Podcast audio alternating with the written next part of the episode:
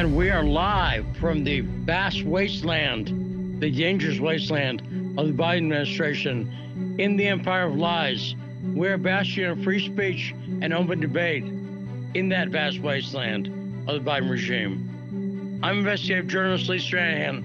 This is the backstory. And patriots, look out.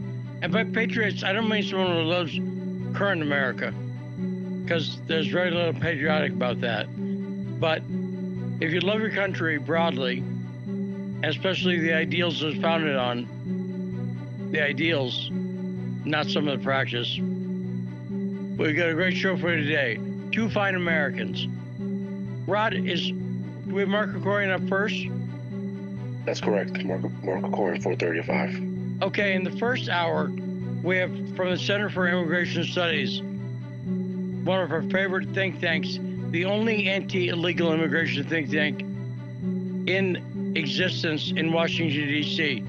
Other people cover immigration occasionally, but CIS is full time on it. Mark Krikorian, the leader of that group, who's got a great new op ed, and we'll be talking about the caravan that's down in Mexico. And we talk about some of America's and how stupid foreign policy is excluding countries that we should be talking to most. And we'll talk about that. Then, second hour, a great American, Tyler Nixon, one of our favorite guests. And we'll be talking about the threat to kill Brett Kavanaugh, the Supreme Court Justice, and how the Democrats have caused this threat.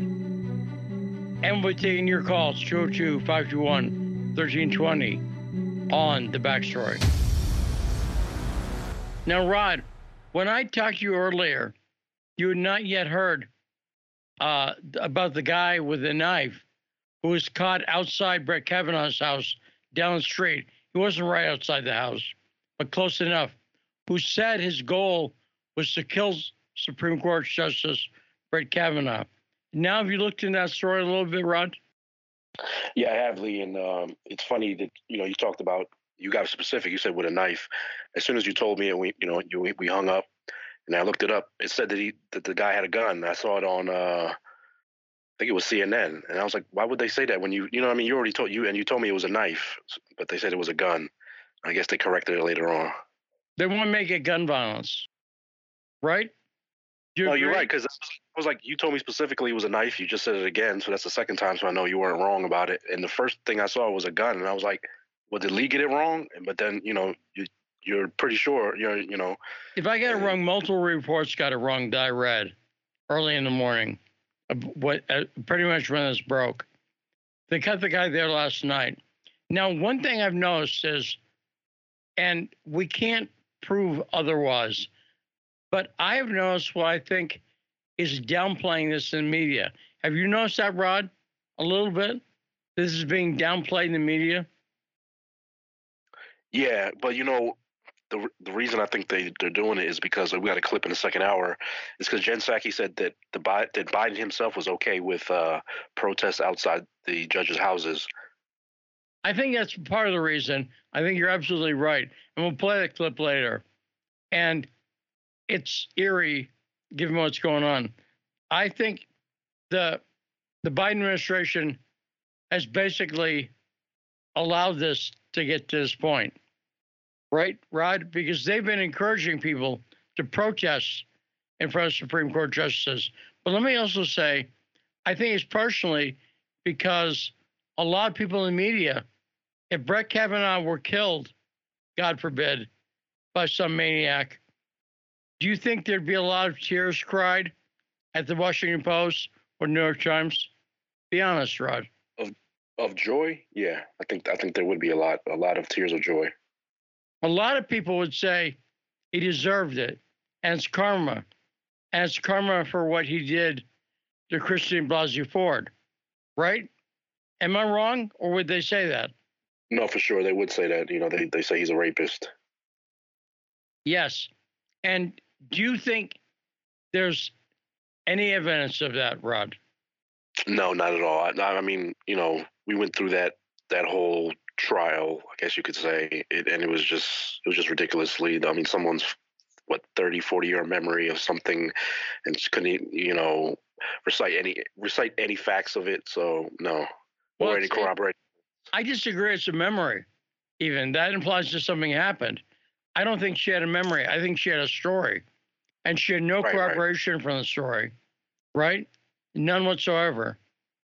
Speaking of no corroboration, remember that Ukrainian woman who was a human rights ombudsman I've been talking about the last couple days? Yep. She's the one who lied about the Russian rapes. She did an interview recently. Did you see that interview with her? And she admitted why she did it. No, I didn't see it. I haven't seen that. I mean, you. I mean, like you said, even in the meeting when I when I was uh, searching it, to uh, write it up. that you know they were downplaying the whole story as well. They were just like, oh, you know, no confidence votes or uh, Ukraine fires its human rights. You know what I mean? They never said why. Yeah, but you can find it's hinted at because they can't. They they euphemize it like saying she mishandled information. They don't come right out and say she made stuff up, but it's hinted at in the articles they can't come out and say it because that would make Ukraine look very bad. But she admitted why she did this. She was, and why? If you had a guess, Rod, what would you think? It's it's pretty obvious. It's nothing that's going to be a shocker to you. But why would you think she made that up? Um, I guess just to change the news cycle because so many, you know, so much damage that Russia was doing to Ukraine, and they're also taking so much territory. That's just my opinion of how I see it. Uh, you're close. She said she did it to make sure that other countries did the right thing in regards to Ukraine. In other words, she lied for weapons, right? She knew if she accused Russia of atrocities, it would sound better. But we have to get weapons in there. You see what I'm saying? And she admitted that. We gotta, be- gotta believe all women, Lee. That's the that's the uh, the liberal narrative. We gotta believe all women. So yeah, no, there's a lot of parallels. And and by the way, uh, but back to back to Brett Kavanaugh thing. I think if Sotomayor had been threatened, if a guy with a knife had been outside Sotomayor's house, this should be reported very differently. I think the media would cover it a lot more. Now, again, I can't prove it. It's conjecture because, God forbid, I'm, I'm glad Sotomayor was not threatened. I don't want anyone threatened. But I don't see Brett Kavanaugh. It's okay if it's him. And that's the media's take. Is this kind of okay? What think you, Rod? It's just like the uh, the baseball, the Republican baseball practice, you know, where they where the the guy from the SEIU shot up the field. And I know I know you got up there pretty quickly too. So you and Shane got up there. I mean, the media doesn't. It didn't. It didn't even happen, Lee. And I know your YouTube was taken down. So, you know, it never even happened. Yeah, that shooting at the baseball field. At the time, I was living in Arlington, right down the street, and I was doing what I do, which is I live a really weird life. I'm basically listening to the news 24 7. Ask my poor girlfriend. And I explained to her, I said, I apologize. This is my life. And so I was looking at the news, living in Arlington with Shane, my son, and former co host of Fault Lines. And I was looking at the news, and it suddenly broke, and it said it was a park in Alexandria. And I checked where the park was, and I saw we were like five minutes from it. And so I immediately said to Shane, This is five minutes from us. We should go there. So we cut an Uber real quick. I said, Call an Uber and let's go. So we hopped in the car and got down there very quickly. And you're right. They, that was by an acknowledged Bernie Sanders supporter, right? It was someone who was living in their car outside the park where the baseball field is. And he wasn't it wasn't conjecture. It wasn't a guy who had Sanders a mention in his Facebook page. He targeted Republicans because he didn't like them because he was a Sanders supporter. But that narrative didn't make the news. Now, on the other hand, did you see Kyle Rittenhouse uh, on Tucker the other night? Yeah, I did. I did see that, Lee.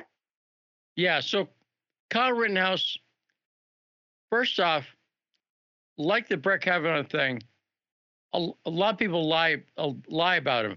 But I've noticed that if Kyle Rittenhouse were killed, a lot of people would be happy. They'd say he deserved what he got. They ignore the fact that Kyle Rittenhouse 100% clearly acted in self defense. You've seen the video footage, right, Rod? When I say it's 100% clear, the people who he shot were trying to shoot him. Have you seen the footage? Yeah, I've seen the footage. I've seen the the uh, tweets and a Facebook post that the I forget the guy's name who was on trial. You know, who admitted that he would try to shoot Kyle Rittenhouse when he pointed his gun at him when he shot his arm. I forget that guy's name, but yeah, they they clearly wanted to kill him. You know what I mean? They they were very explicit about it, and then afterwards on social media as well. And and then because they found him not guilty, because it was clear, it was obvious that it was self defense, but no one cares, and they'll say stuff like, "Well, Kyle Rittenhouse went to a protest with a gun, so he deserves it." Well, what about the people who tried to kill him? Am I missing something, Rod? Did they not go to the protest with a gun? Well, one of them is a uh, was a pedophile, and so you know the left likes to protect people like this, the the extreme left, um, and that it is what it is. That's why, especially when that came out, you saw people really get upset that he they would shoot, you know, that he shot and killed one of these guys who was a pedophile. And the tie-in to me is that there are certain people that the media more or less brands as might as well kill them, right? They they wouldn't be so upset if Trump, they died. Trump's one of them too. He's number yes, one. Clearly. And obviously January 6th thing is coming up. The goal with that is to keep Donald Trump from ever becoming president again. Which is the one thing I'll say in favor of Donald Trump becoming president. Let's get to phone lines. 202 521 1320. Ingrid in DC. Thanks for calling. What is on your mind, Ingrid? Oh, at least a couple things. I have very mixed feelings about this um, protesting at the uh, people's houses. For several months now, there have been every two weeks, there's a group that has done a vigil, a Sunday afternoon, evening vigil in front of Merrick Garland's house uh, on behalf of Julian Assange. And I know people in that group. They're kind of an elderly group. Four of them showed up this weekend in wheelchairs. But um, anyway, yeah, it's it's it's very um, strange subject. The, the the other thing I'm wondering is, have you heard anything from Larry Johnson on his um, evidence that and Alexander Chalupa flew Azov uh, battalion people here for January 6th. The, only people who could possibly be interested in bringing this to light would, in fact, be Trump supporter type Republicans because um, anyone anyone who you know the normal like anti-war crowd they're they're on the left and and they want to you know, they don't want to reveal that this had prov- provocateurs coming all the way from Ukraine. So have you heard anything about that from Larry? I've talked to Larry it. I think that's coming out soon. They may be waiting for the January 6 hearings to start before they bring that out. I'm not sure. But Larry confirmed to me that that is a lock and that they have the evidence that Chalupa brought a Ukrainian Azov battalion member over to be at the January 6th proceeding. Former DNC operative, Ukrainian American activist Alexander Chalupa. He confirmed for me that they have receipts. And that was the main question I have because it's not my story and I want, want Larry to be able to break it the way he wants to. But um, I agree, it should be a major story it should be a significant story for the whole. If we had an honest press, this shows DNC coordination in setting up January 6th. Why would they bring an Azov battalion member over?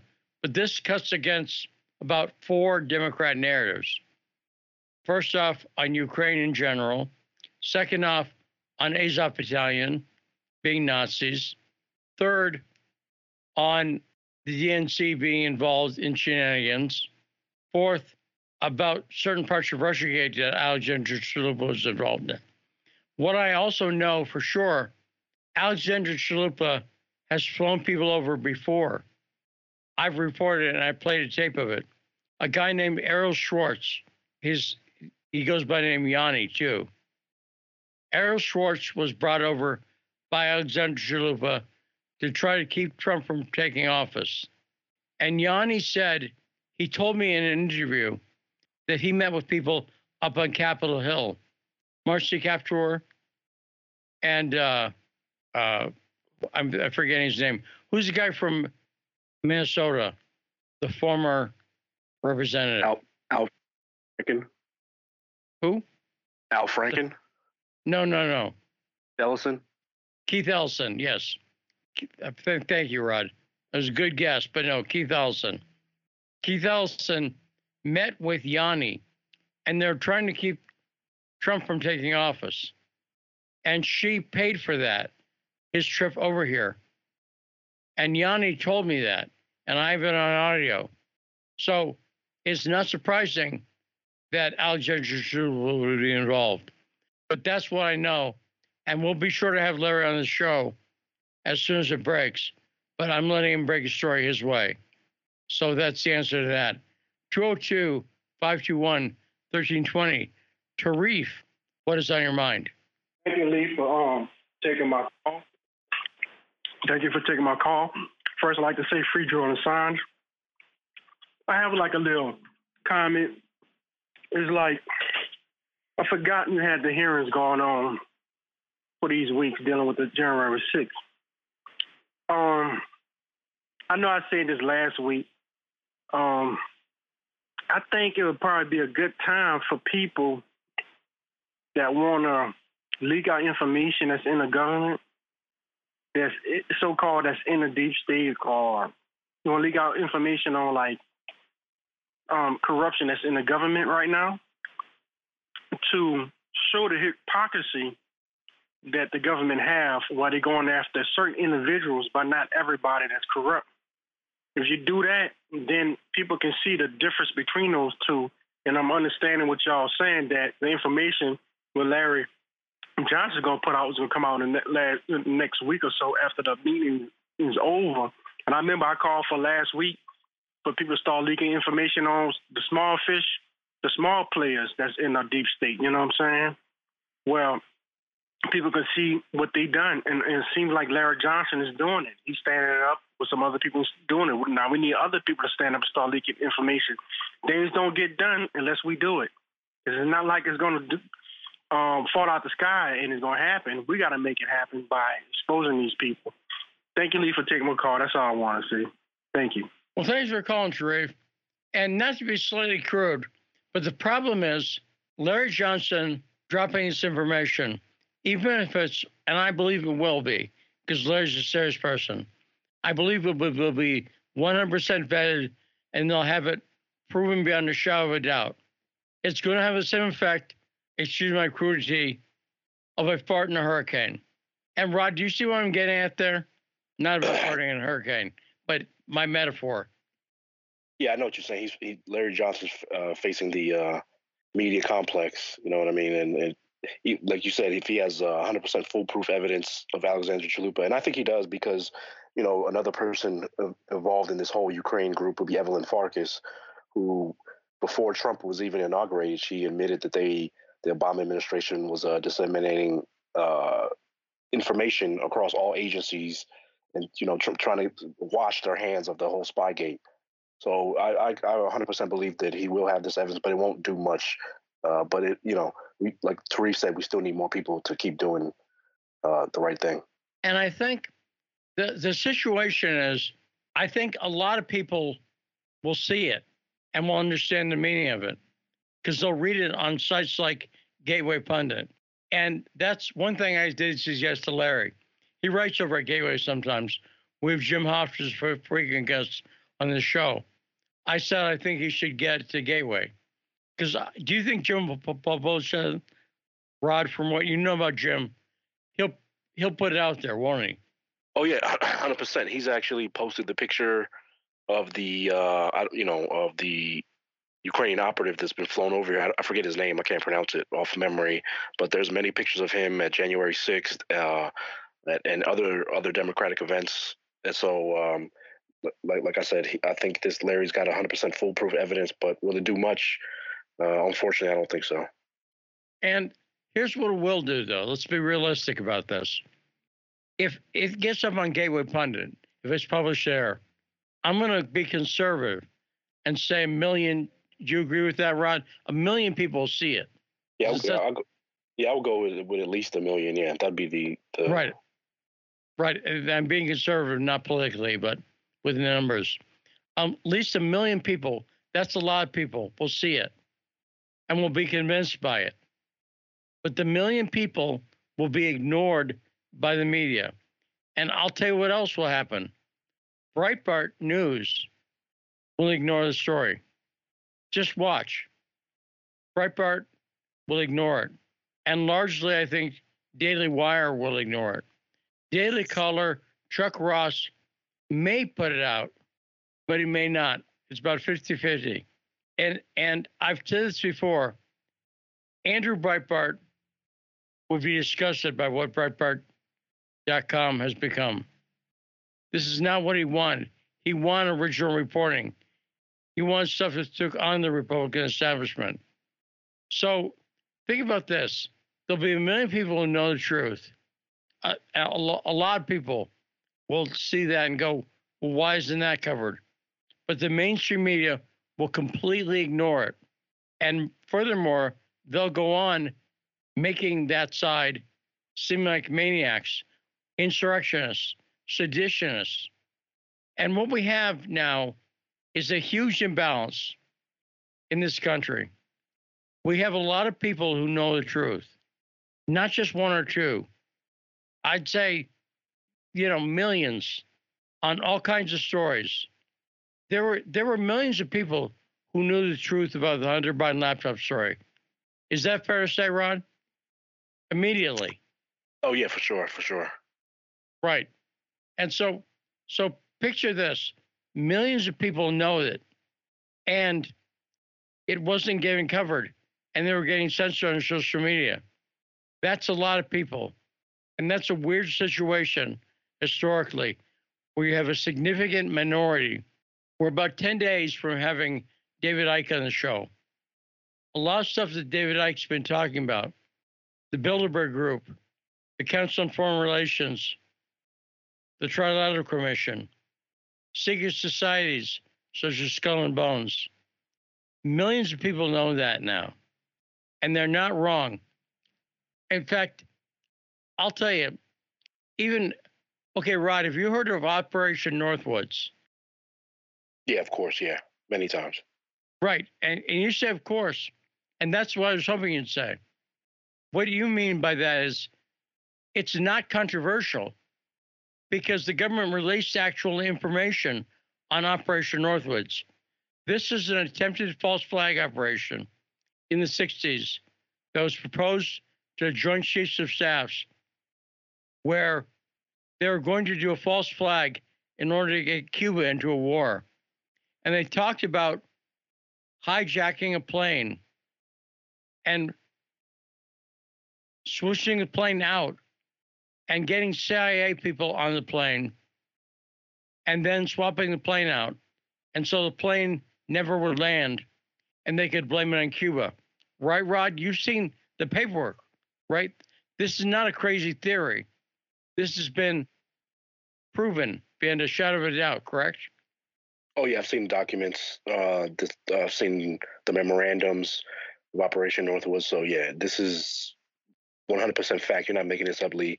I know some people might might have maybe heard it as a rumor or something, but no, this is 100% fact. And anyone who thinks it's a rumor, I could go to the government's own website and show you the proof.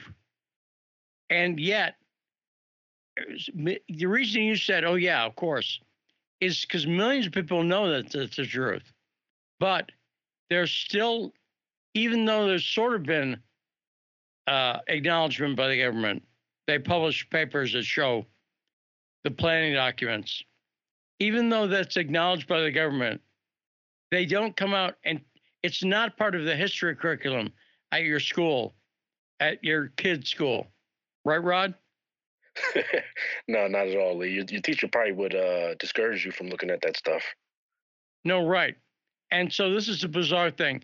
Now, on the immigration thing, this is another thing where millions of people know the truth, partially due to the work of the Center for Immigration, the Center for Immigration Studies in DC, CIS.org.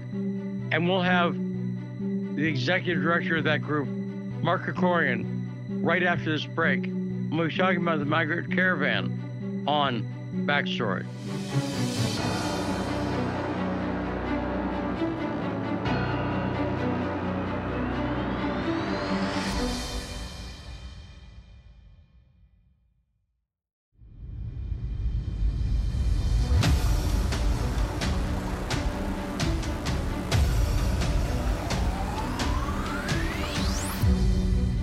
Are back on the backstory and in the Empire of Lies. We are on the radio in the Washington, D.C. area at 105.5 FM, AM 1390.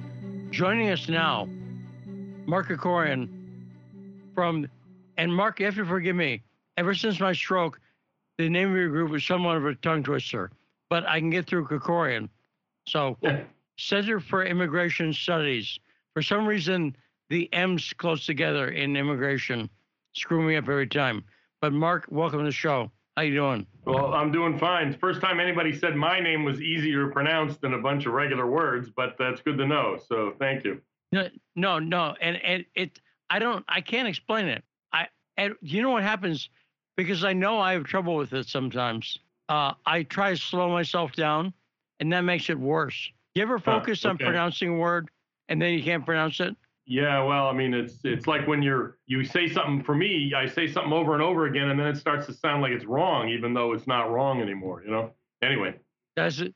That's exactly right. So let's talk about this migrant caravan, and I, there's a migrant caravan. About ten thousand people is the number I've read. Mark, does that sound right to you?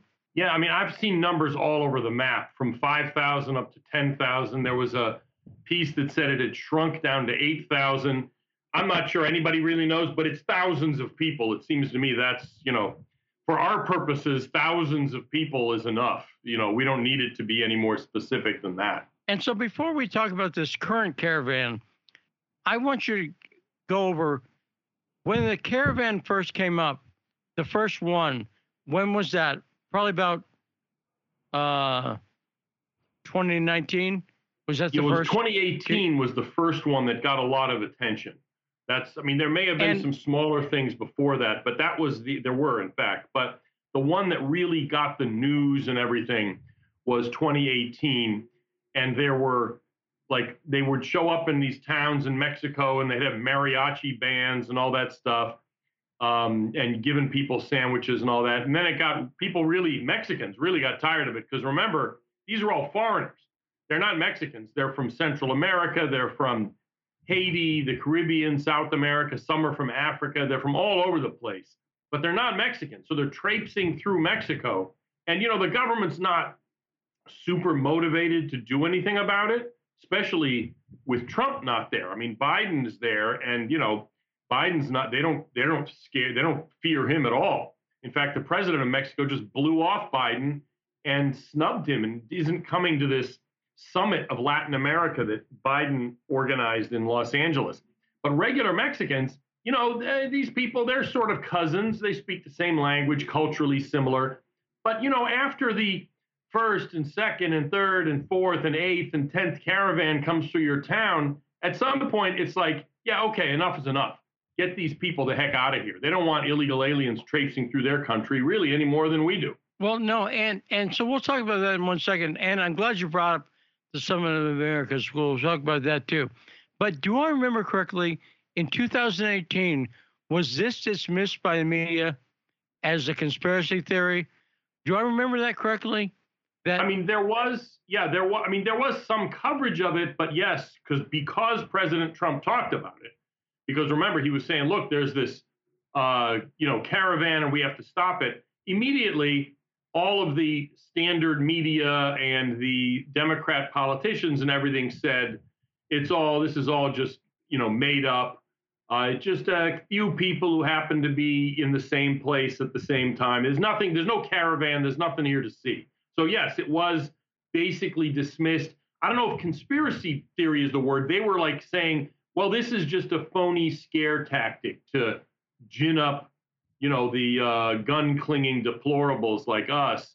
And in fact, that's not what it was. It was very clearly intended by the left wing groups who uh, tried to put this together as a political challenge, both to Mexico and to the United States. Well, and my theory, Mark, is a lot of people who are worried about immigration like to call it an invasion.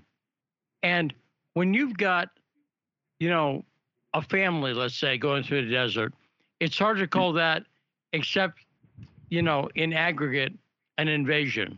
It, you can do it metaphorically, but when you've got a group of thousands of people all together, that looks and feels like an invasion. And I think they were saying, I, am sure they used the term conspiracy there just because they use it all the time as an insult. Right. And and, and I'm just saying the, it's. Well, I was going to say, yeah. as far as the invasion part goes, there has in fact been a push to get the governor of Texas to formally declare this an invasion as as provided for in the Constitution, because the Constitution says that states can't have, you know, they have to rely on the federal government to uh, for defense purposes, except in cases of invasion. And so the question is: Is this invasion in the sense that's used in the Constitution? You know, this, I'm not sure that politically that would work out for us, but some people are saying uh, Abbott, Governor Abbott, should if you will, pull the trigger on that, and immediately then it would end up going to the Supreme Court, and um, you know they would then uh, have to deliver a ruling as to whether, if it's an invasion, then the Texas authorities would be empowered to take these people into custody and throw them back into Mexico. Right now, they're not. They can arrest them for trespassing, um, but then they have to let them go after the, you know, whatever, 30 days in the county jail, and ICE won't take them. And so they end up letting them go anyway. So, I mean, the invasion okay. issue is a legal question that's kind of interesting and important. We'll see if it, you know, bears fruit if they actually go through with it. And I think also the caravan, part of the reason it's it should be frightening people is that it is organized by a lot of groups that have ties to America. A lot of these pro legal immigration groups, they're funding this. You don't get a group, an army travels on its feet, shall I say. They are making sure they're fed along the way. Right, Mark? Yeah, I mean, it doesn't, I don't think there's that much money involved here. There's probably some, and it's clearly being organized to a degree. There's some, this particular caravan is organized by this lefty group. I'm not even sure how much of a group it is. It may just be one guy called the Center for Human Dignification. At least that's the Spanish, you know, in whatever it is in Spanish. And you know, there are regular lefty, hard left groups, and there probably is some money involved. But these illegal immigrants, remember, they bring money with them, you know, to buy food and what have you, and they are attracted to these caravans. They don't have to go and recruit people. They are attracted to them because it's a way of not having to pay smuggling fees and it gives them a kind of safety in numbers. There's a whole bunch of them. It's harder to have some bandito come and steal all your money. So, I, you know, I don't think it really requires the level of funding and coordination that a lot of people imagine they do. There is there is coordination. They are organized to some degree, but I'm not sure how much of a difference that really makes. And also, one of the areas of coordination is with the pre showing up publicity. In other words, the defense, there was a very organized defense of these caravans, saying why they're okay, saying that they're either not real or sure, but it's people who are refugees, for instance. And that's not technically true. They're not refugees under the definition of refugee that was required at the border, correct, Mark? Yeah, yeah, there's no question that there's all kinds of people willing to defend them. I mean, of course, it's the same people who said what their line is there is no caravan, but they're all refugees. You know what I mean? It's like, well, take your pick. Yeah. But again, I that I don't know how much coordination is required because what you have there is people all of whom whether these, you know, anti-borders groups in the United States or in Mexico or whatever, they all hate borders and quite honestly don't like America very much anyway. So they're more like bees in a hive. They all have the same instinct. They all think the same way.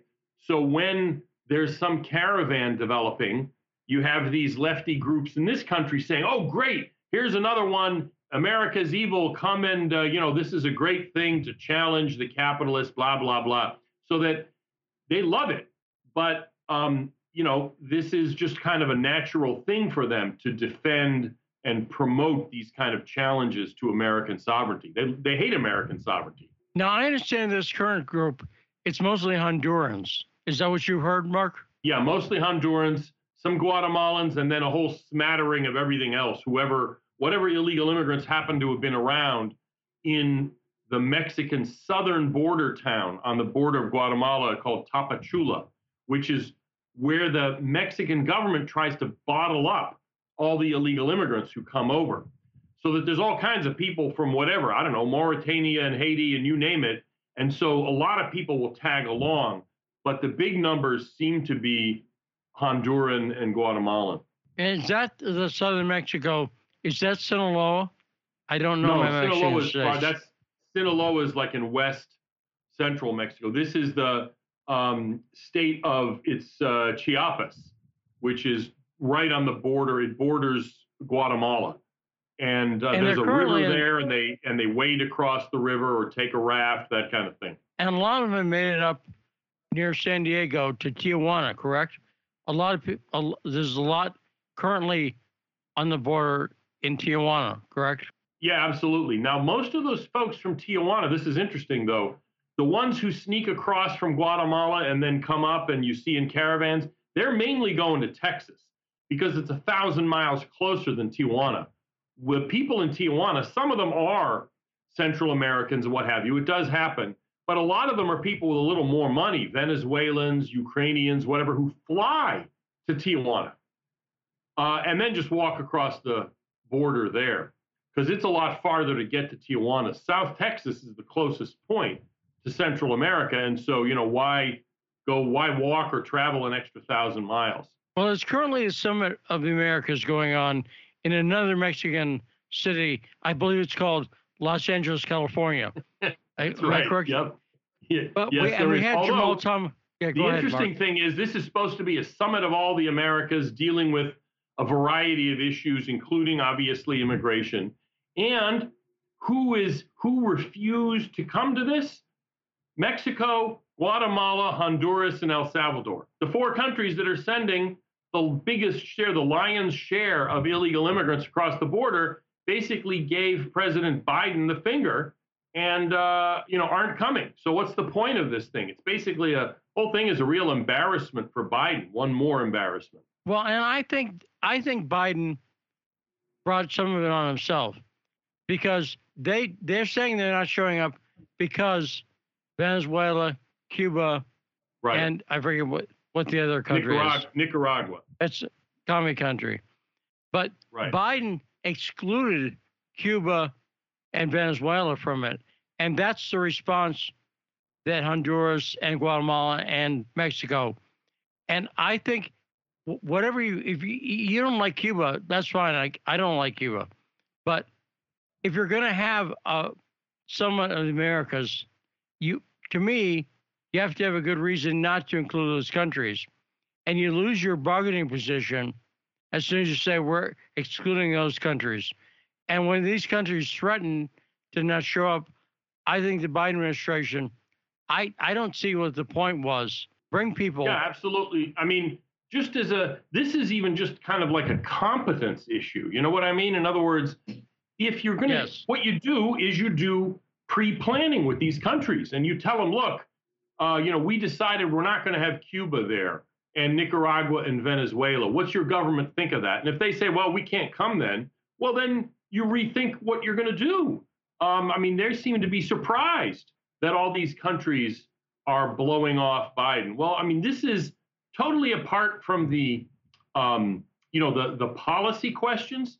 This is just an incompetent way to run foreign affairs. I mean, this is like, uh, you know, Abbott and Costello in the State Department. I don't know what's going on. Well, I think it also shows you you you mentioned some of these groups as leftists, and I agree with that.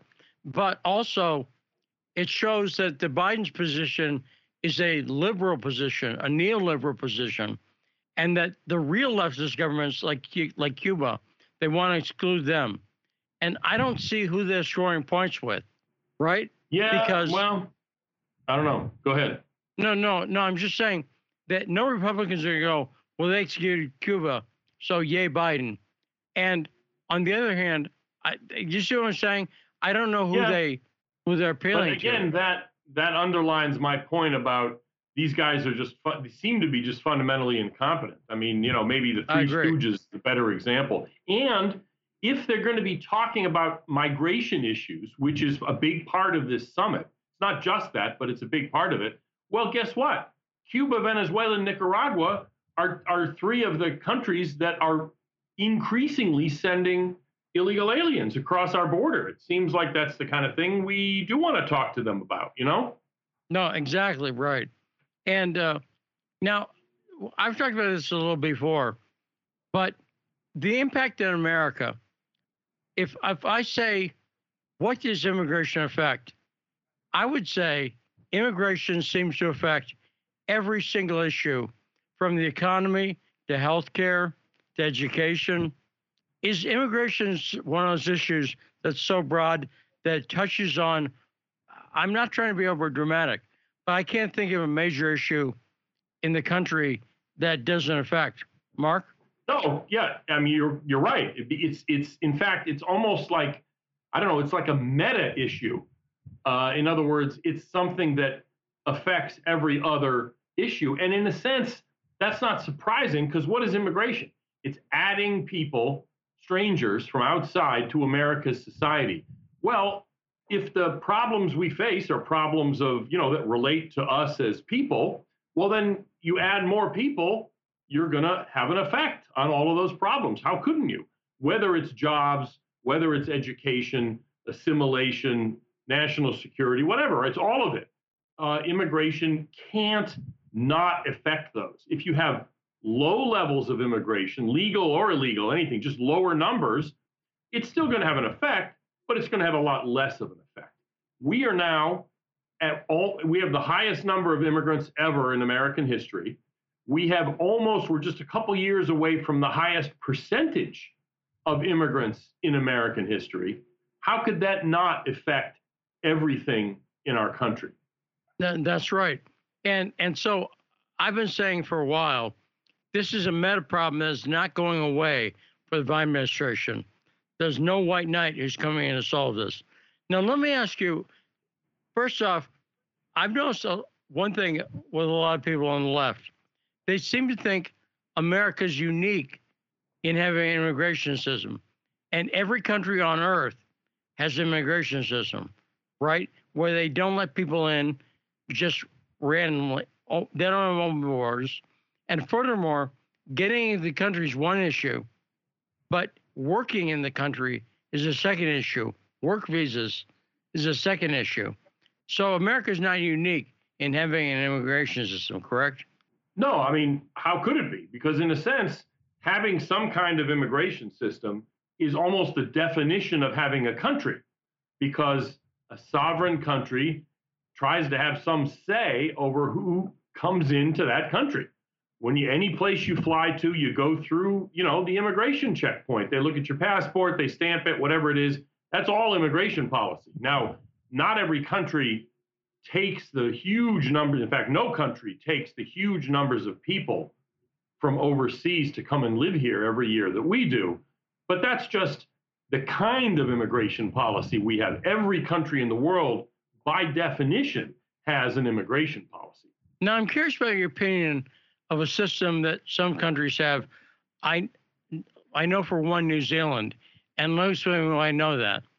A few years ago, when they were making the Lord of the Rings film, I was working in Hollywood in visual effects, and the country of New Zealand was trying to get visual effects people to move down there, and they were offering some financial incentives. So I looked into New Zealand, and I found they have a point system for immigration.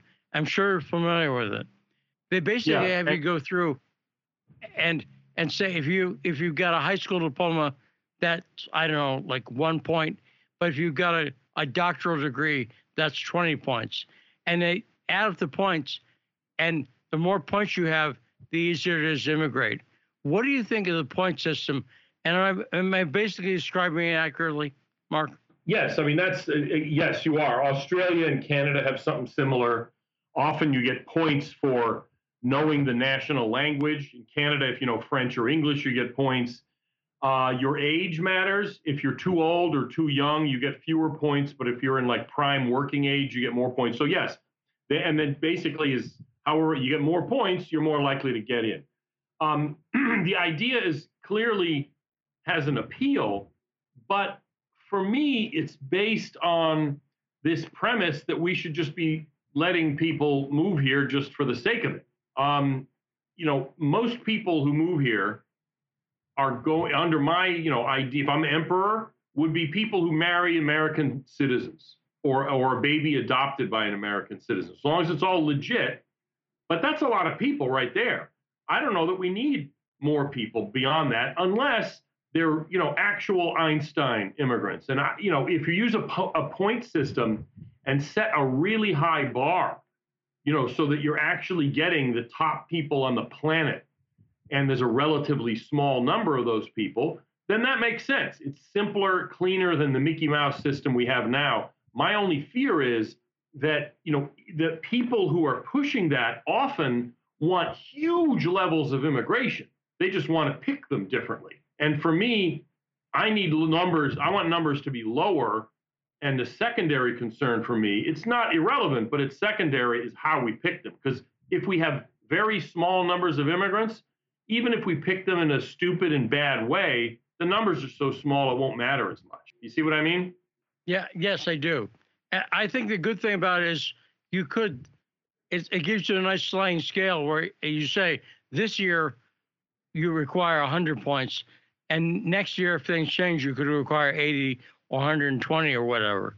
Oh, so absolutely. That's one thing. In Canada, that's what they do in Canada, for instance. My concern, though, is then you get the Chelsea Clinton administration at some point, and then she says, well, you know, 20 points is enough. You know what I mean? So you, I mean, um, yeah. you need to have some kind of backstop with some kind of numerical caps to prevent, because whatever you write in the law, if you get an administration like we have one now that doesn't believe that immigration law is legitimate, literally, they do not think it is right to have immigration limits.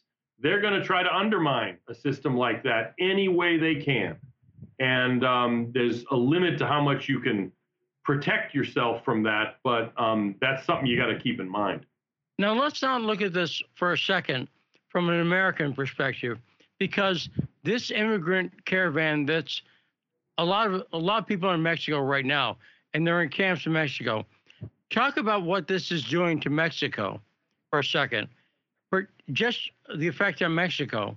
Yeah, I mean this is this clearly has an effect on Mexico. Down in the south of Mexico, the interesting thing is even before these caravans, there were actually a, there was a fair amount of Guatemalan illegal aliens down there because Guatemala is right across the border and much poorer than Mexico. Uh, and I remember one of our uh, one of my board members was a professor who studied Mexican politics. He went down there, wrote a piece for us, and he said a lot of the farms down in southern Mexico employed Guatemalan illegal aliens because these were jobs Mexicans won't do. so That's so funny. they have some of the very similar problems to us. And um, when that first caravan or the first few caravans came through, some of them did go all the way to Tijuana. I think they were did that on purpose because of LA had a, you know, the media market was there. You'd be able to get more media.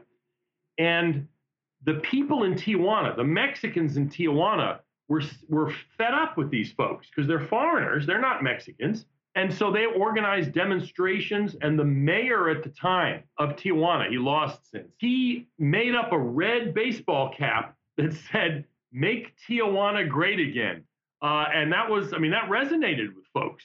So it's there's some of the similar problems, whether it's crime, whether it's job competition, what have you. It's just that Mexico is always has always been able to fob these people off on us. Whereas once they get here, most of the time we can't just push them on and go into Canada. They end up staying here.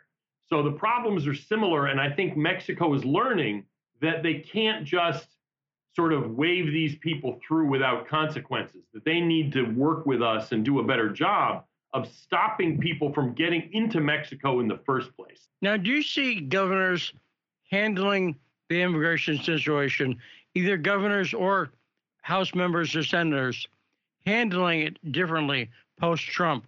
What do you see as the difference between, I'll call it AT or BT, the era right. before Trump or after Trump? How, how do you see yeah, politicians handling it differently? There's no question Republican politicians are taking this issue more serious than they used to. Um, because some of them because they actually believe it, and some of them because they realize politically necessary. Now, there's still a fair part of the Republican establishment that's terrible on immigration. But, you know, Chamber of Commerce, libertarian, let everybody in, folks. But it's the center of the party not just voters, I think, but even institutionally, the party has has become much more hawkish on immigration, and that's good. The other thing, though, is that for the Democrats, even before Trump, this was happening, but Trump accelerated it, where they have gone completely off the deep end on immigration. Republicans have got a little more hawkish on average. Democrats have be, have just literally gone insane. And you know, it, it's not just immigration; it's you know, castrating little boys, all the other perverse and bizarre stuff that now you have to believe to be a Democratic politician. But one of those things is that immigration limits are immoral. That anybody who comes to the border has to be let in and they actually believe that. And it's not just a handful of cranks anymore on the Democrat side. This is the Democratic Party position. So, you know, if uh, DeSantis, for instance, ends up winning next time, he's going to have his work cut out for him because the Democrats, there's just nobody to talk to on the Demo, nobody to work with on the Democrat side anymore. Well, and last question, Mark. Just, I know you don't know for sure because it's conjecture, but do you have a sense? could a Republican run for president and not take a fairly, you know, serious anti-insane immigration policy? Could could he take the same position as the Gang of Eight Republicans took before? Do you think? No, you no your, way anybody like there's no way anybody like that could ever get nominated again in the Republican Party. I mean, that I can guarantee you that. Now they may not be as you know full spectrum restrictionist as I'd like. I don't know, but there's no way that somebody like Jeb or you know Marco Rubio back when he was pushing the Gang of Eight, nobody with that kind of position would get you know would get to square one in Republican primaries today. Mark Krikorian, thanks for the great conversation. CIS.org is the Center for Immigration Studies website. We'll be back with more backstory after this message.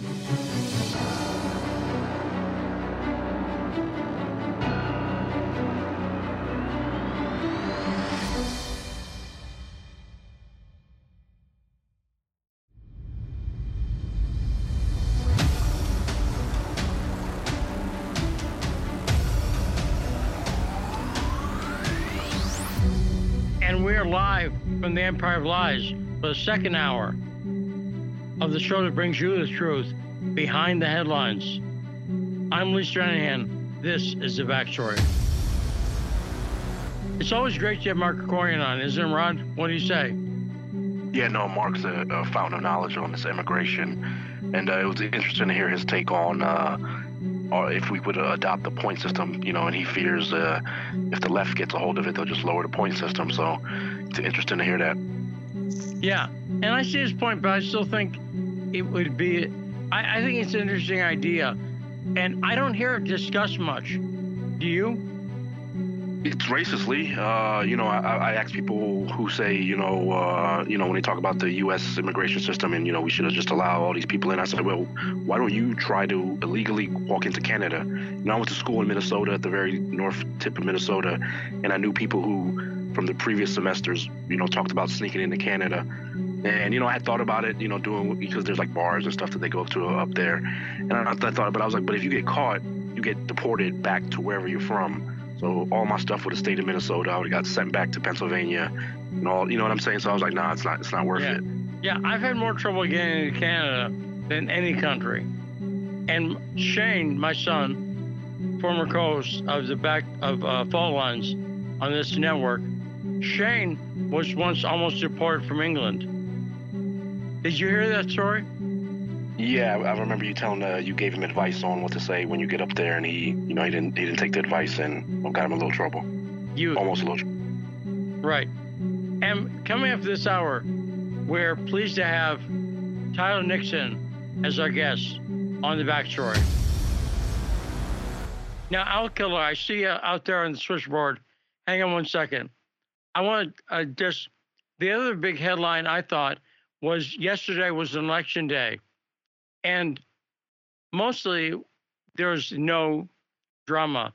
But in San Francisco, the DA, Chesa Boudin, Chesa was rejected and recalled.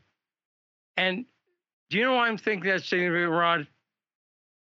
I think we're finally seeing the limits that even a liberal city like San Francisco has, where enough crime and enough insanity, they'll eventually. Chesa Boudin is a liberal's liberal. And I'll talk about Soros back. His mother was in the Weather Underground, and then a family. His mother, Kathy Boudin, a domestic terrorist, and his adopted parents are Bill Ayers and Bernardine Dohrn. And I'll talk more about Chesa right after take Killer's call.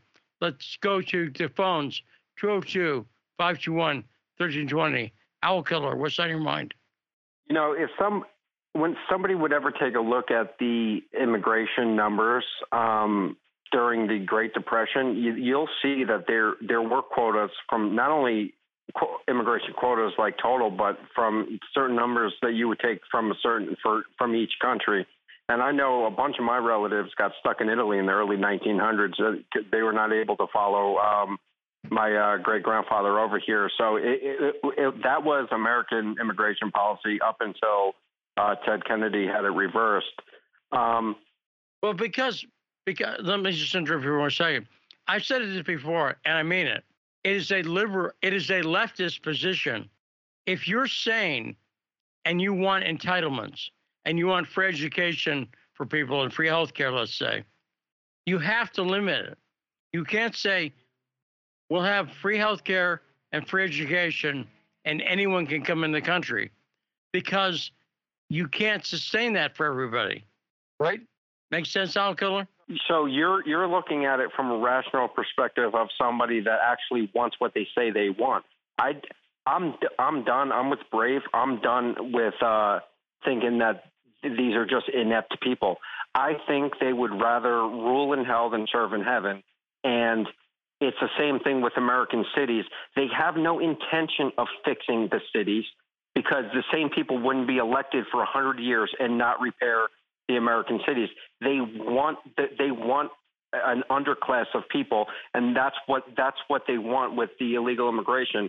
Because and I'm, I'm, I'm I also think the same thing for legal immigration that we should uh, reevaluate it. But the illegal immigration in particular, where when Trump made that made the concession that he will legalize everybody that's here, if they from the border wall, they didn't do it because it's not. They want that permanent underclass to always. It, it's basically it's just another club to pull out America's heart, heart uh, heartstrings, and then also, I mean, how many illegal immigrants were protesting uh, when Trump ran for office in 2016? It, it was there were thousands throughout the country that were doing that, and no other country would put up with it. So I, I well, think, and also this is another leftist position. It encourages workers who make less money and have less controls and protections. In other words, if you're in favor of unions, you should be opposed to legal immigration. Does that make sense, Al Killer? Of, of course it is, but it, again, so I mean, union initially that's what you would think, but unions are able. I just just go take a look at New York City, uh, and you'll see eight people doing the job of one person. Unions are there. It, it, it's just another racket. I think everything in this world is a racket, and what I see going on with this country is, it, it you know, let's go back to mob analogies in The Sopranos, where uh, one of Tony's high school friends um, gets in debt to him um, from card games, and they take over Ramsey Outdoor Sporting, and they take over his store, and it's they. I'm sure they stole it from Goodfellas, where they just take all his products and they sell it out the back. They they run his credit all the way up till he till basically he's bankrupt, and they force him to go bankrupt, and they're selling the stuff all out the back. That's what this is right now. This, um, is a fire sale in the country where they're, they're just going for broke. That's why they'll send forty billion dollars to Ukraine here. What's another seven hundred million there? Um, that, that's why they'll run two trillion dollar uh, deficit. Like I think they're, I think they realize that they're done with this country, and that this is is going back to the the Great Reset. And I think it's a self fulfilling prophecy where how long have they been talking about global warming is going to cause immigration, is going to cause uh, waves of immigration? You know, they don't let these countries industrialize and be able to su- sustain and support themselves. And they have, they, I don't blame them for wanting to see, seek a better life, but we're creating these world conditions. I mean, if you're worried about immigration, expect, you think a war. I mean, I saw some somewhere where there's almost 8 million displaced in Ukraine.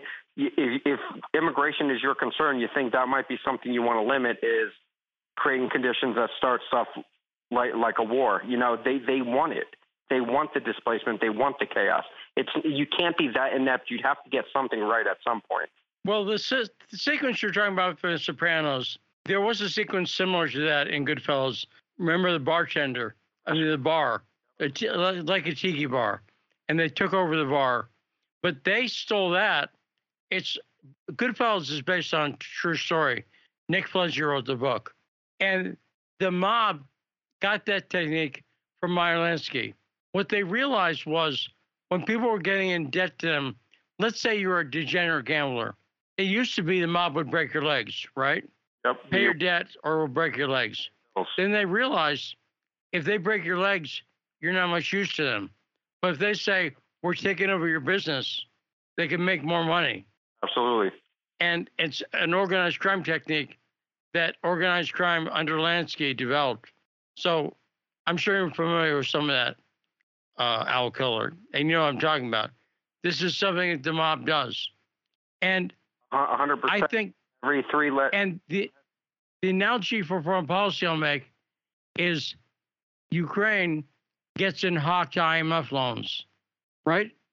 The IMF loans allow them to, and then you basically own that government, and then you can use it for anything you want. They did it. They Corrupt. did the. They, that's what they do is they and they know that these loans can never be paid back because the, the to pay them to pay the loans back you have to take that money out of circulation. That's the game. They create the money out of thin air. They lend it to you, and you got to pay it back with interest the money can never be repaid, and that's what it is. And that it's pred- it's it's predatory, and you know, I, I, I'm I'm 100% serious when I say this. You have all three letter agencies end with a vowel, and I'm Italian, so I can say this. They all end with a vowel. And to me, Democrats and Republicans are Bloods and Crips with suits and nukes. That that's what I see. It's all it's all gangsterism. And you know, you, they want to talk something like gun control. I identify as Ukrainians. I, you know, if you're going to send weapons to the Ukrainian, just identify as Ukrainian. You know, it, it's fine over. You're able to sell arms and you know to the rest of the world, and you know we're talking about gun control for the American people. It, it's bizarre. Great phone call, Alcaller. Let me let me let me go. I want to talk about Chesa Boudin a little bit and some of his background. Chesa Boudin was elected a few years ago as the DA of San Francisco, one of the country's big cities. And Chesa Boudin, on paper, was a liberal's dream, was a leftist dream. His mother was Kathy Boudin, part of the Weather Underground, went and joined with a group called the Family in the 80s after they killed some cops, went further underground. But she had a baby named Chesa. And Chesa, it's an unusual name. Chesa Boudin is named after Joanne Chesimard, also known as Assata Shakur. Let me try to say that again. I haven't tried that since the stroke. But Assata Shakur.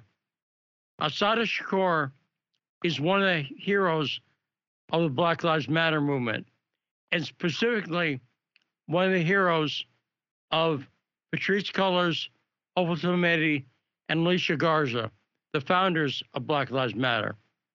Who is Assata Shakur? She was with a group called the Black Liberation Army. And the BLM, or Black Liberation Army, was an offshoot of the Black Panthers. And the Black Panthers, they talked about killing cops a lot, and they killed cops, but they also did other stuff, like made speeches and had the free breakfast program, which is a scam, but more on that some other day. But the point is, BLM was a group of people who said, let's just focus on killing cops. Let's only focus on that. And they formed the BLM specifically to kill cops. And they were very clear about it. They said, and they the first thing they did when they formed the group was killed a couple of cops. And you can look that history up. Assata Shakur was known as the queen of the Black Liberation Army. This is a group whose whole purpose was to kill cops. Then she got in a shootout with New Jersey cops who pulled her over in a car with a couple of members. And now her defenders like to say she was set up. She was not set up. She was involved in a shootout with the cops. And one way you know that, the Black Liberation Army goal was to kill cops. And they're very clear about it. They did it a lot. And they took credit for it because they were in favor of it. So they didn't deny it at the time. So Assata Shakur, who took the name, her original name was Joan Chesimard.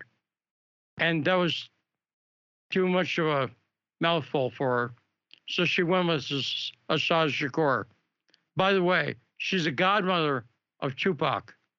So Shakur is not last, not an accident. Because and and I'm not sure. I I say godmother because the family relationships are a little tricky. People took on the name Shakur, and she there's no necessary relationship between them. But Assata Shakur fled to Cuba.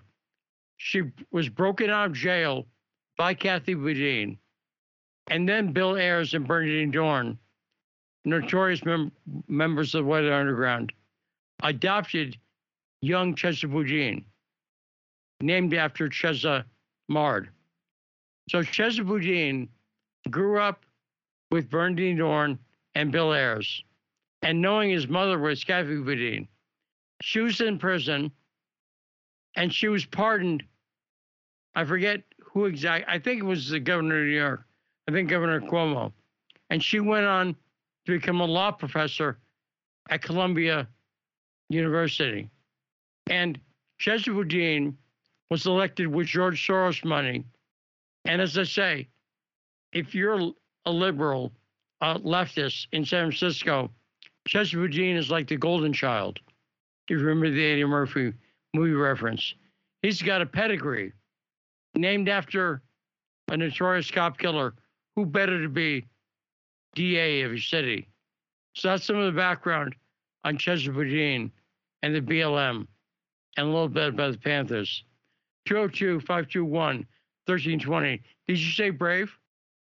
Okay, Brave, if you're out there, call back. I'm done with the, the stuff I want to get through.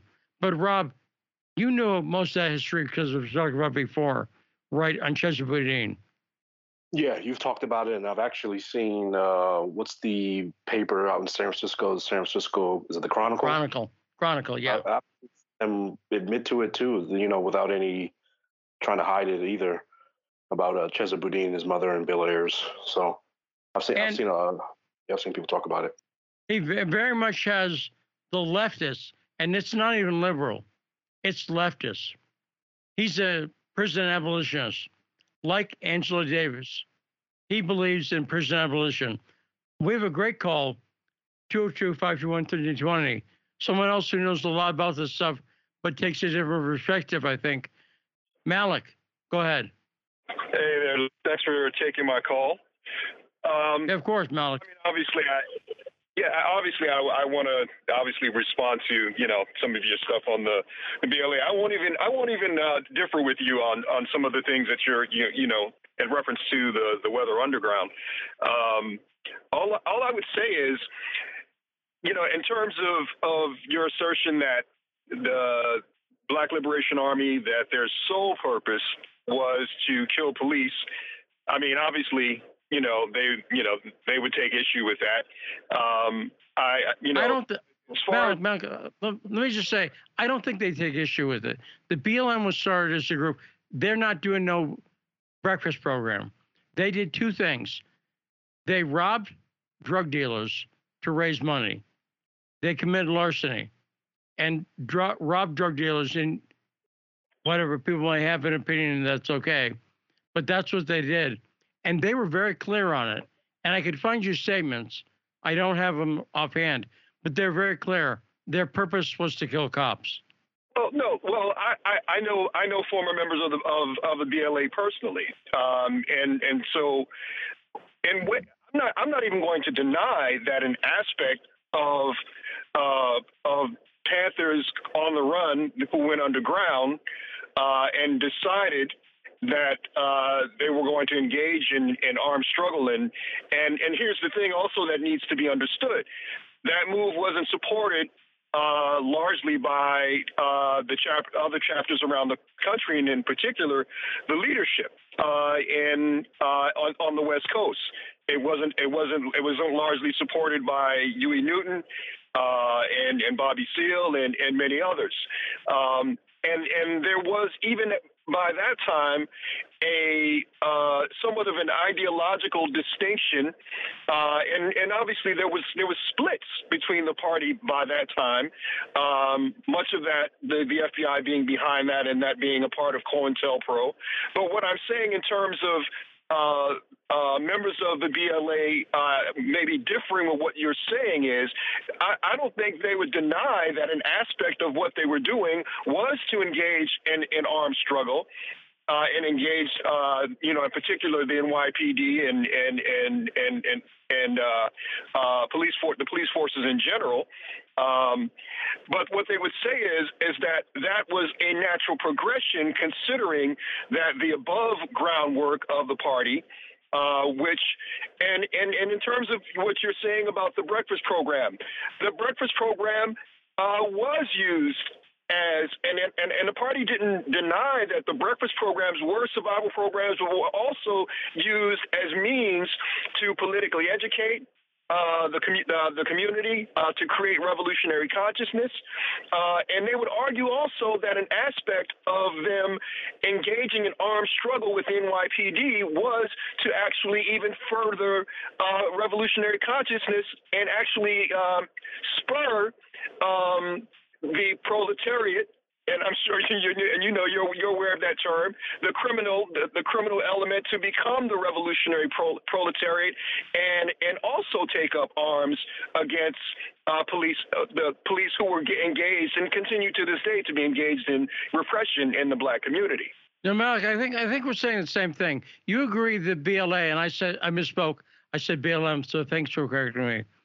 But the BLA uh, was a militant faction offshoot of the Black Panthers that focused on that uh, what you called armed struggle. I'm called killing cops, but we mean the same thing. Would you agree, Malik?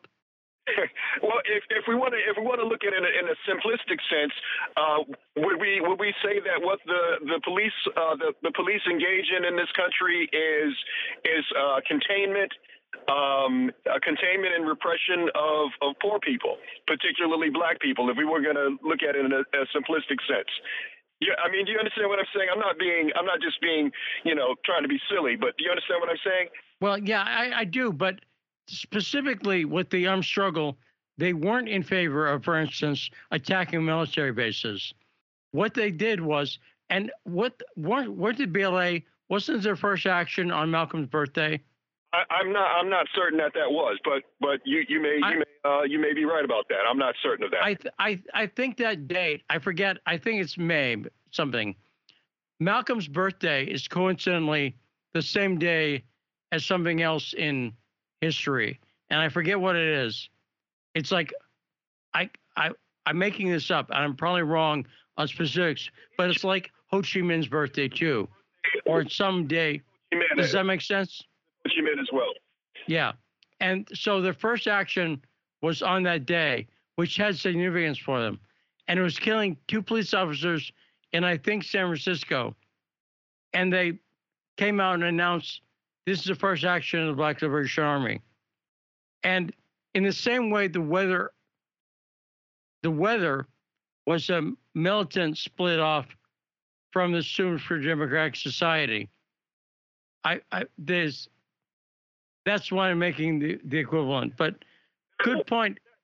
Good point. I don't know that that's true, Lee. Yeah, well, uh, look look at the statement they made on that day and I, I, I wish I could remember the day specifically, but it was a significant day, and I could find the reference. A very good book that I've read in this is Days of Rage, and I've had the author on the show before, but all that stuff is documented, and the the statement they issued on that is very clear about why they're because a lot of these groups were very clear and very good about saying we formed this group and here's why. And, you know, the Panthers, they, they sometimes said arm struggle, but sometimes they just said off the pigs. They're very clear about that when that's what they were advocating. but the Panthers. Can I say yeah, go ahead. Yeah, go ahead, Malik. I, I want to get to Brave. Brave, hold on one second. I want Malik to finish your point here. Real, real quick. Now, to paint a historical picture for people who, you know, who are, you know, really don't know a whole lot about that time, in San Francisco, uh, in the Bay Area, there were there were lots of groups, and you know there were and and there were a lot of groups that weren't even directly tied to political movements, but were criminal elements and reactionaries, and and wanted, you know, oftentimes would commit crimes uh, in the name of the Panthers or the, the you know uh, you know the the Weather Underground or you know or the Black Liberation Army, and they would not be connected with them at all. As a matter of fact, there were a string of killings of wealthy whites in the Bay Area, and I believe the early 70s, and people believed that it was the Black Liberation Army, and and you know, and obviously the people who were committing the acts didn't you know didn't do anything to you know to you know um, to you know dissuade people from believing that. And and people you know believed it because there was that you know there was a, a hysteria at the time. And obviously it was the height of a lot of quote unquote revolutionary struggle in this country. Were talking about zebra killings I, I, don't know that that's the name, but I know that there was a string of, of home home invasions, uh, and and a lot of people believe that these were you know these were acts of of the political left, and it, and it wasn't. Now, the thing I'm talking about when they took credit for it, that was the Black Pan Black Liberation Army, because it announced their existence, and that clearly was. And I think we know who did it, in fact. But uh, great call, Malik. Always like talking to you. Thanks for the call. 202 521 1320. Close us out on this. Brave. I would just say that, um, first of all, I appreciate um, as always, I appreciate Malik and I will kill his calls. I agree with both of them. Um, I don't even think I need to say anything else. But well, uh, if I can just tap real quick on Malik's call, only thing I would add to that um, is that it, there seems to be a tendency to um, discuss these.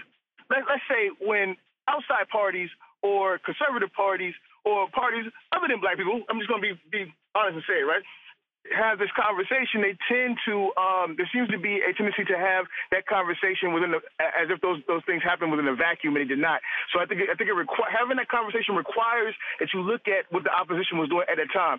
So black people were at war in this country at that time. So why it, it, to me it makes sense that black people would, would practice self defense. Black people would, would be militant, and I, I would have to also say that I think the reason that, that the black community suffers to this day is because of the subversion of our um, of, of, the black movement, the black power movement, which led to the voter right movement, right? The the, the um, softening of the militancy, if I could say it like that, right?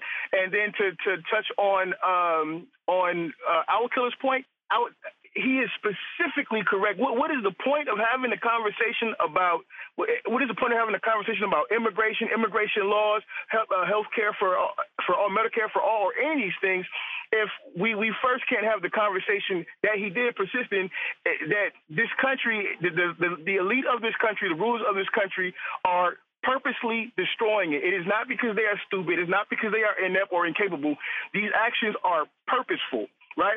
So there's no point in discussing, in my opinion. There's it's great for it's great for conversation and, and an intellectual conversation, but why have a conversation about what uh, of, of, of, what um, immigration should be when over the course of decades we can look back and see that it was purposely kept the way it was at a standstill by both parties purposely, right? So what's the point of arguing whether it should be or should be that? Whether I agree with everything that Malik, that um, Al Killer said uh, as far as his stances of immigration matters not, and I agree with, with a large bit of it, but it matters not because the elites are hell bent on Oh, better yet, the robber barons are hell bent on scraping the bottom of the pot.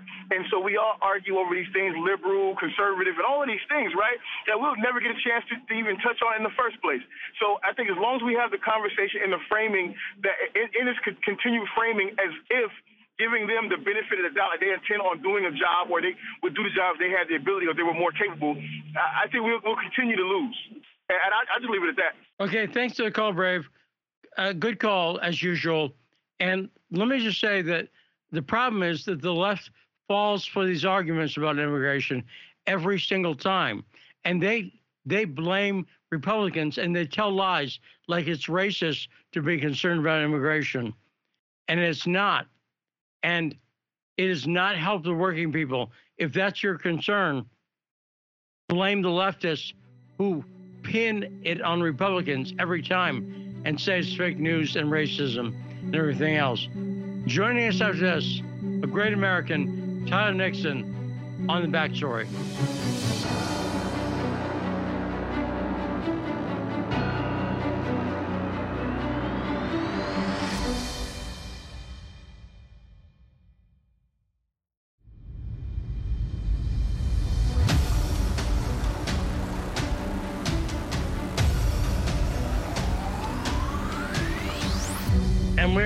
On the backstory. 105.5 FM, AM 1390 in the Washington, D.C. area. Joined now by the great Tyler Nixon. Hey, Tyler, how you doing? I'm doing well, Lee. Thanks for having me. So I want to start with this Chesa Boudin thing. Here's a son of radicals elected with Soros money, and he's defeated in San Francisco. Now, did you see his excuse? He said Republican money. Oh yeah, yeah. No, I, I saw that. Who, you know, how bad do you have to be? How ridiculously leftist do you have to be to have San Francisco voters? I mean, perhaps the most progressive, ultra liberal uh, uh, voting base to to boot your ass. I mean, honestly, and then to blame it on the Republic, like as if the progressives in San Francisco listen to anything that Republicans have to say whatsoever and would be influenced by Republican billionaires or whatever his. Ex- I mean, this, this this is the craven. This is the kind of craven nonsense you get. Where just never these people never accept accountability. They never ever will stand to account for what you know the results of their uh, harebrained policies, nor the fact that they have pissed off even their most uh, uh, sympathetic, whatever you have you, uh, politically or ideologically aligned base. I mean, and, and you know, this just good riddance to this guy. I mean, I hope he's never heard from again.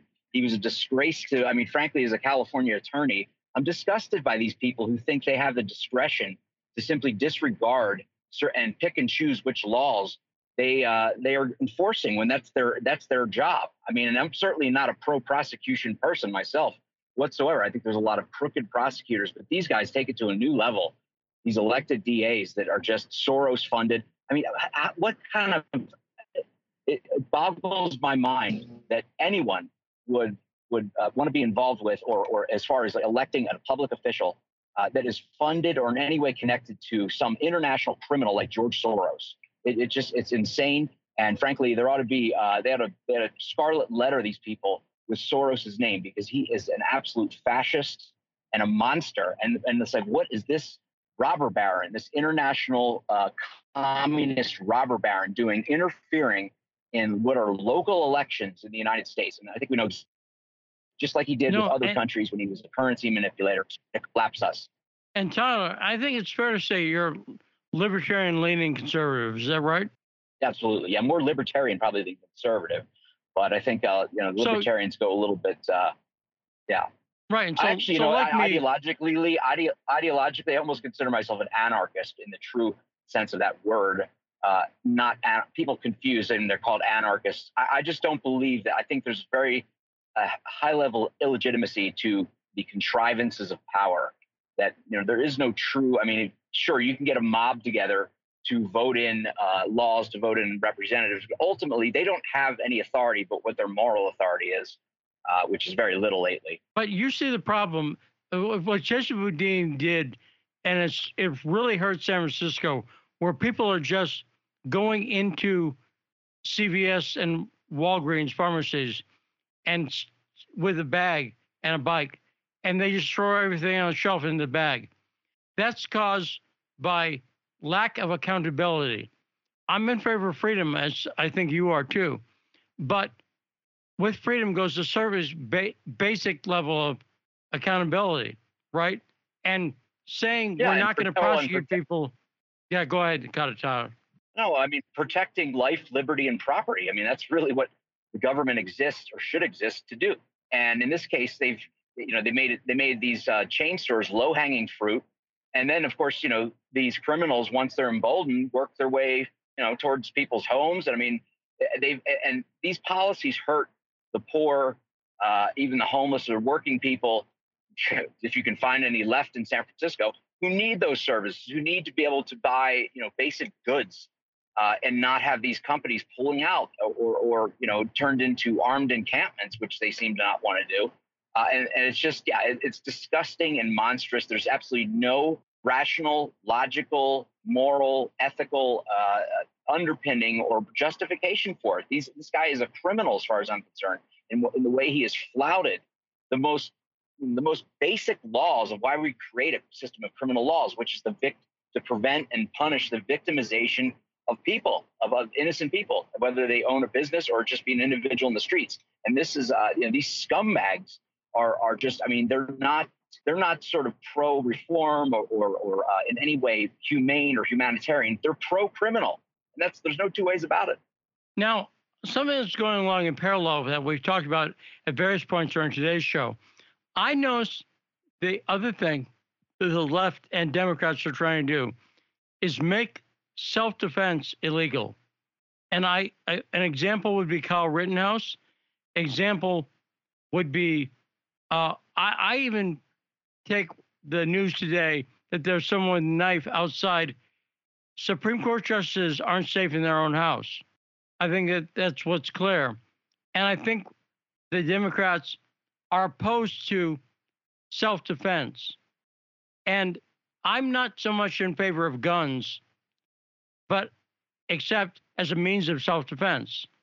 I think the meaning of the Second Amendment is that people can defend themselves, right? And so I think that's what guns represent to a lot of people on the right self defense. But de- Democrats I fear, are finding other ways to take away people's right to self defense. Do you see that concern, Tyler? Oh, oh, I mean, look, again, they're pro criminal. They don't want to prosecute people who are victimizing uh, uh, innocent people, innocent citizens, yet dare you push back, dare you fight back, dare you take down one of these uh, lawless scumbags, and you're the criminal. Suddenly you're, you know, in their minds, the real criminal. Uh, and it's just total insanity, um, and it's completely unsustainable, and people will not stand for it. And I'll tell you this: you say self-defense, and yes, I agree. The Second Amendment is for self-defense, but you know, it certainly not wasn't created for hunting and target shooting. I mean, that's just a, a ridiculous uh, diversion, distraction, complete distortion, misunderstanding the Constitution. But I would state it's not just for individual self defense. Ultimately, it's for collective self defense against tyranny. And that's why this notion that you don't need an AR 15, you don't need this.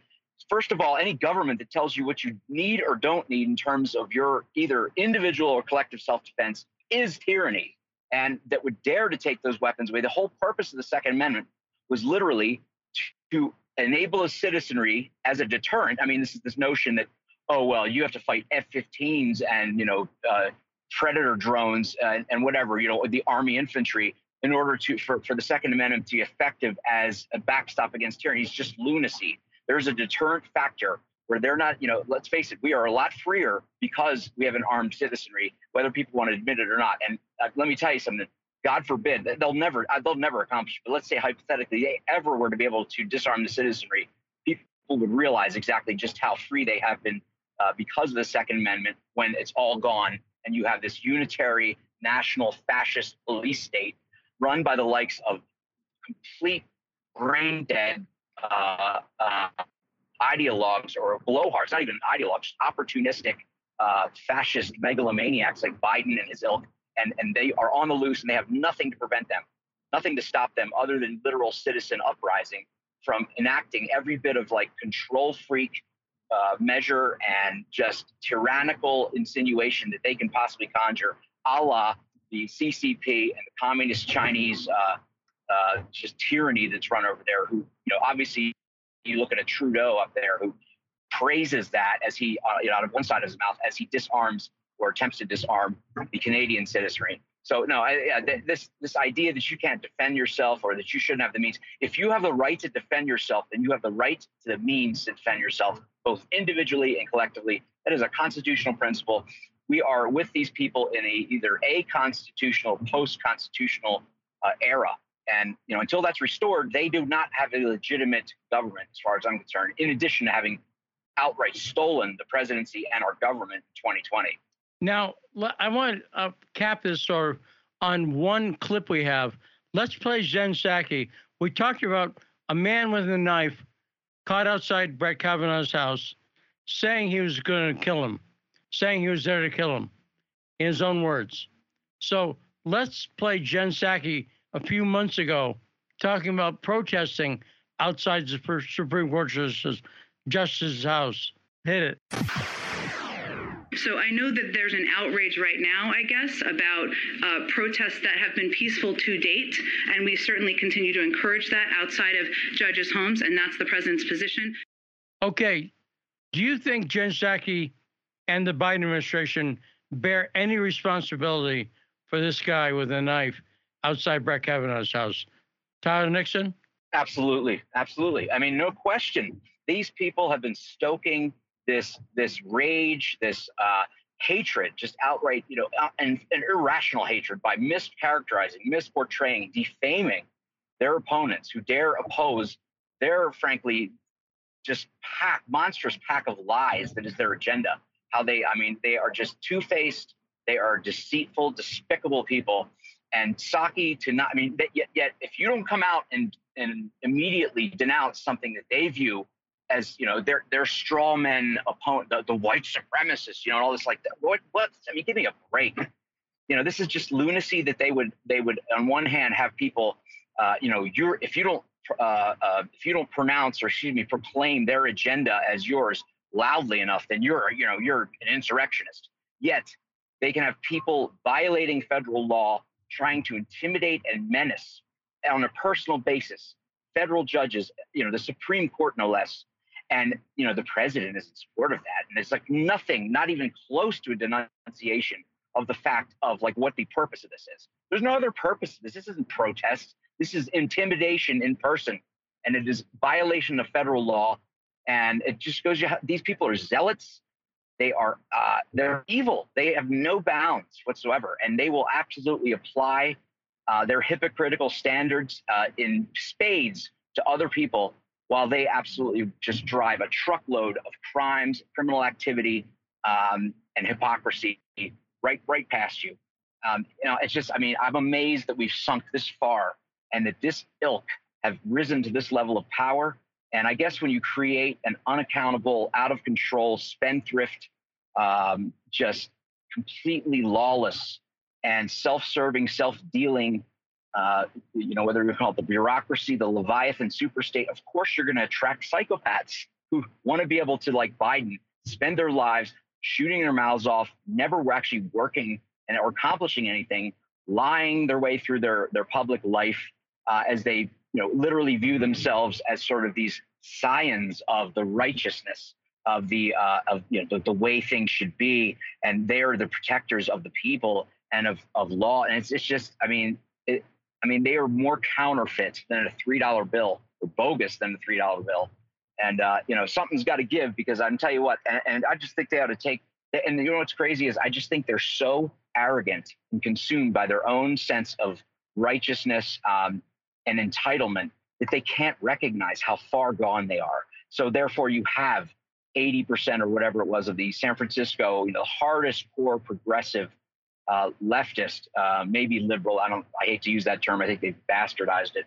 But you know, voting out this wacko DA, and they still. I mean, this guy still stands there and will not will not be in any way absorb the message or the lesson.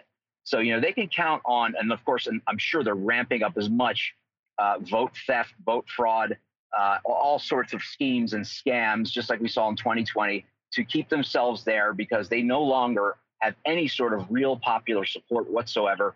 Um, and I think you know the country has turned against them to the point that they're even their own base is not no longer there anymore. But they refuse to change. They all they do is double down.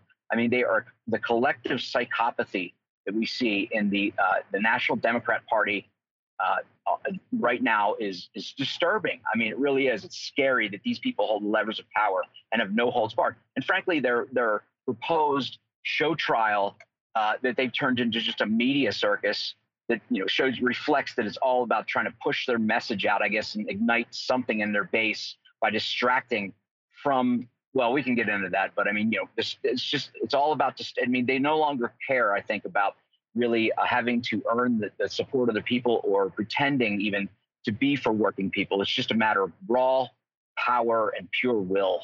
Now, now, Tyler, let's get into it a little bit.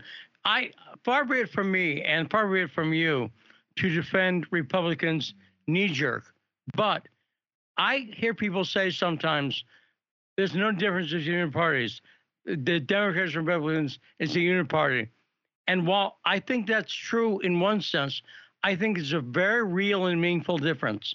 You had 20% of Republican senators, 11 voted against the $40 million for Ukraine. You had 57 House members. You had zero senators and zero. And, I, and I, I'm, I'm not a big math whiz, but I know there's a difference between 20% and zero. If there were even one Democrat I would think that was significant. But I think Andrew Breitbart told me in the first conversation, he said, You have more room to move as a Republican. If you want to run for office anywhere in your country, if you want to run for a representative, let's say, you could come out opposed to Ukraine war and you would not be kicked out of the party, right? So, yeah, well, I mean, what you, yeah, go ahead.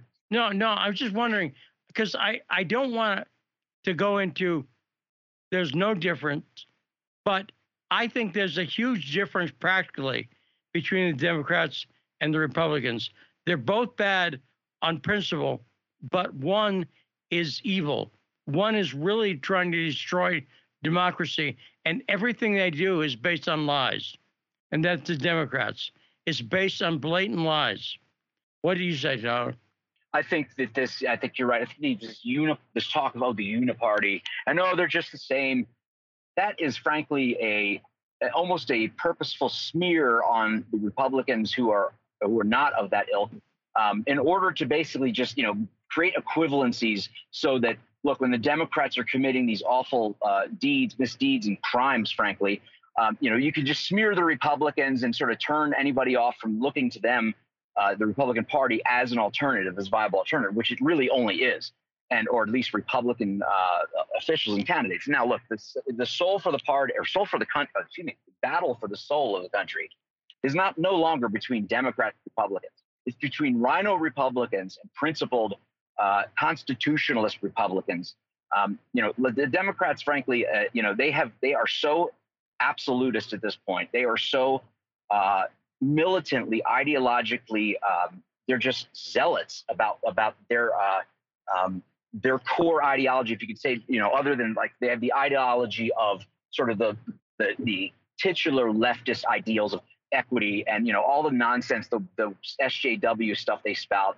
But really, their core ideology is maintaining, sustaining, perpetuating state power that is solely and completely in their hands alone ever. You know, they don't allow. I mean, if they had their druthers, there wouldn't be no Republican Party. As they, you know, we can see them trying to wipe it out. So this notion, and I've said to people, well, you know, the Republican Party is no longer, if it ever was, and certainly eh, there was a period where it wasn't, um, where you had, let's say, Reagan united it, but you know, before that, you had the, the diversion between, say, the Taft, Robert Taft type Republicans, uh, you know, and the more more internationalist types like the Bushes, and I think that that that in the early 2000s, thanks to the uh, yeoman's work and the uh, the courage of Ron Paul and others, and, and frankly, principled Reagan Republicans who said this bushy, neocon, internationalist, globalist sort of uh, dom- internationally, they're war criminals, and domestically, it's just Democrat light, is not the Republican Party. And it, regardless, it does not offer an alternative to Democrats. It's only marginal. They all get together when it comes to spending money, starting wars,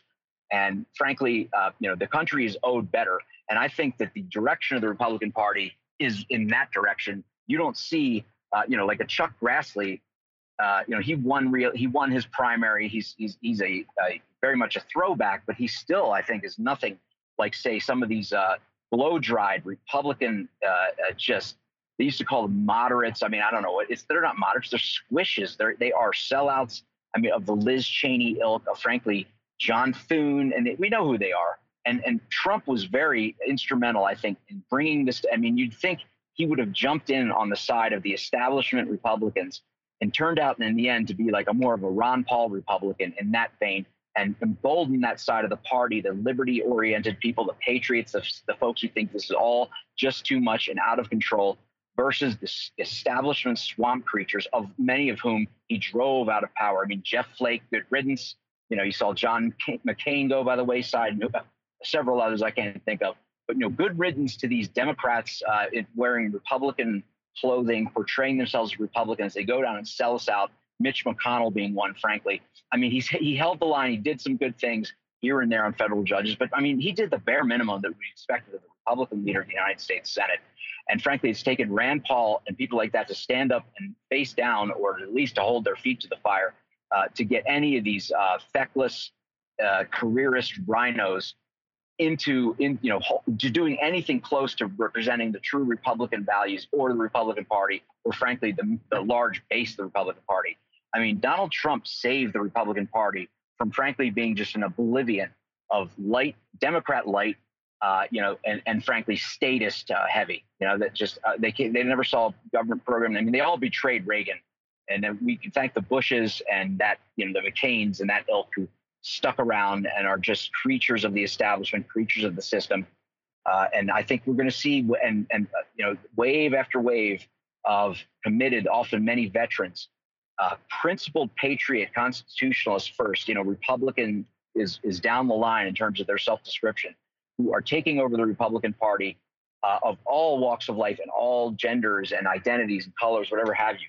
Uh, that is just going to ultimately sweep away the stale just rotted uh, carcass of what was the, once a great party, the Democrat Party that had John F. Kennedy.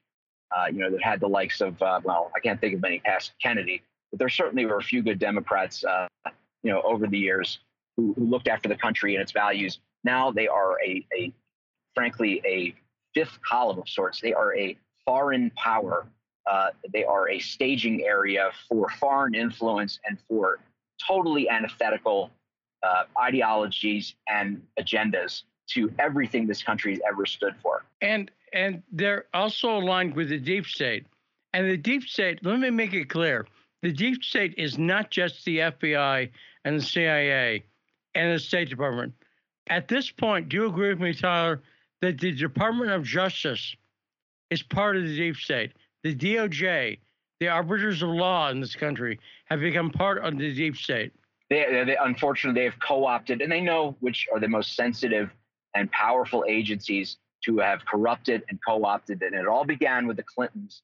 Uh, and you know of course you had in the background already the, the, the intelligence agencies. So now you have the intelligence and law enforcement agencies are corrupted co-opted um, and it doesn't matter that there are good eggs in there in the basket because the leadership and the frankly the entire operating premises of these agencies and, and the, the uh, programs that they're enacting, and frankly, in the Justice Department, the enforcement priorities or the lack of enforcement in certain areas, whereas these overzealous, ridiculous enforcement in others, shows you that we don't have justice. I mean, the fact that there are can be said to be two standards of justice at all means there is no justice. And yeah, they, they knew what they were doing.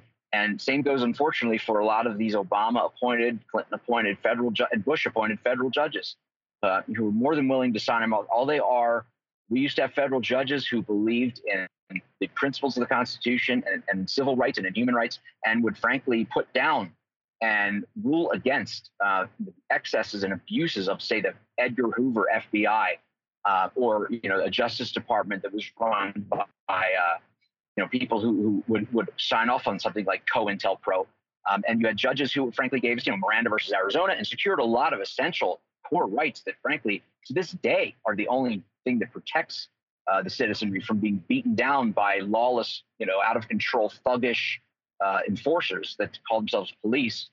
And you know, this this today is, I mean, it's just completely now sold down the river, sold out to uh, partisans, um, you know, with ulterior motives, who just they don't even care to try to mask or sort of uh, cover up or conceal the fact that they are absolutely operating outside the law and they have just absolutely um, partisan ties that allow them to get, you know, take a Sussmann and let him practically walk uh, when it's now, absolutely no question me, that what he did, he did. Let me ask you a question, Tyler. We have, uh, as I say, 11 senators who voted against war funding. So that's 11 senators who are moderately pro Constitution, at least, at least moderately. How many do you think we need for a tipping point where McConnell and Grassley and Thune don't have the same power anymore? I'd say it's only about we're only about 10 away. I'd say if we had 20 or 25, certainly 25, if but if a little under half the senators were constitutionalists, patriots, that would change the balance of power in the Senate in leadership. What number do you think it would be, Tyler? Well, well, I mean, I'd like to say it's a majority of the majority. Obviously, I think anybody new coming in is going to be inclined in that direction. They're not going to be inclined to uh, being Mitch McConnell's water boy. Um, you know, I, I, the numbers, unfortunately, you know, every time you see the votes come up, there are far more of these establishment RINO types than you want to you want to think is true. Uh, um, but you know, I think probably we would need, you know, about. Here's the thing: if you have that momentum there are ones who are marginal. I think, think that would ultimately go with what you know the, the momentum is because they're going to look at their, their own hey, Tyler, Tyler, we're uh, out of time, unfortunately. Out. Tyler, fantastic conversation as usual. Thanks so much to Tyler Nixon for joining us, and thanks to Mark Krikorian for the Center for Immigration Studies in the first hour. And thanks for all the great calls, Brave, Malik, Sharif, Owl Killer. We'll be back tomorrow on the best damn talk show in the world, The Backstory.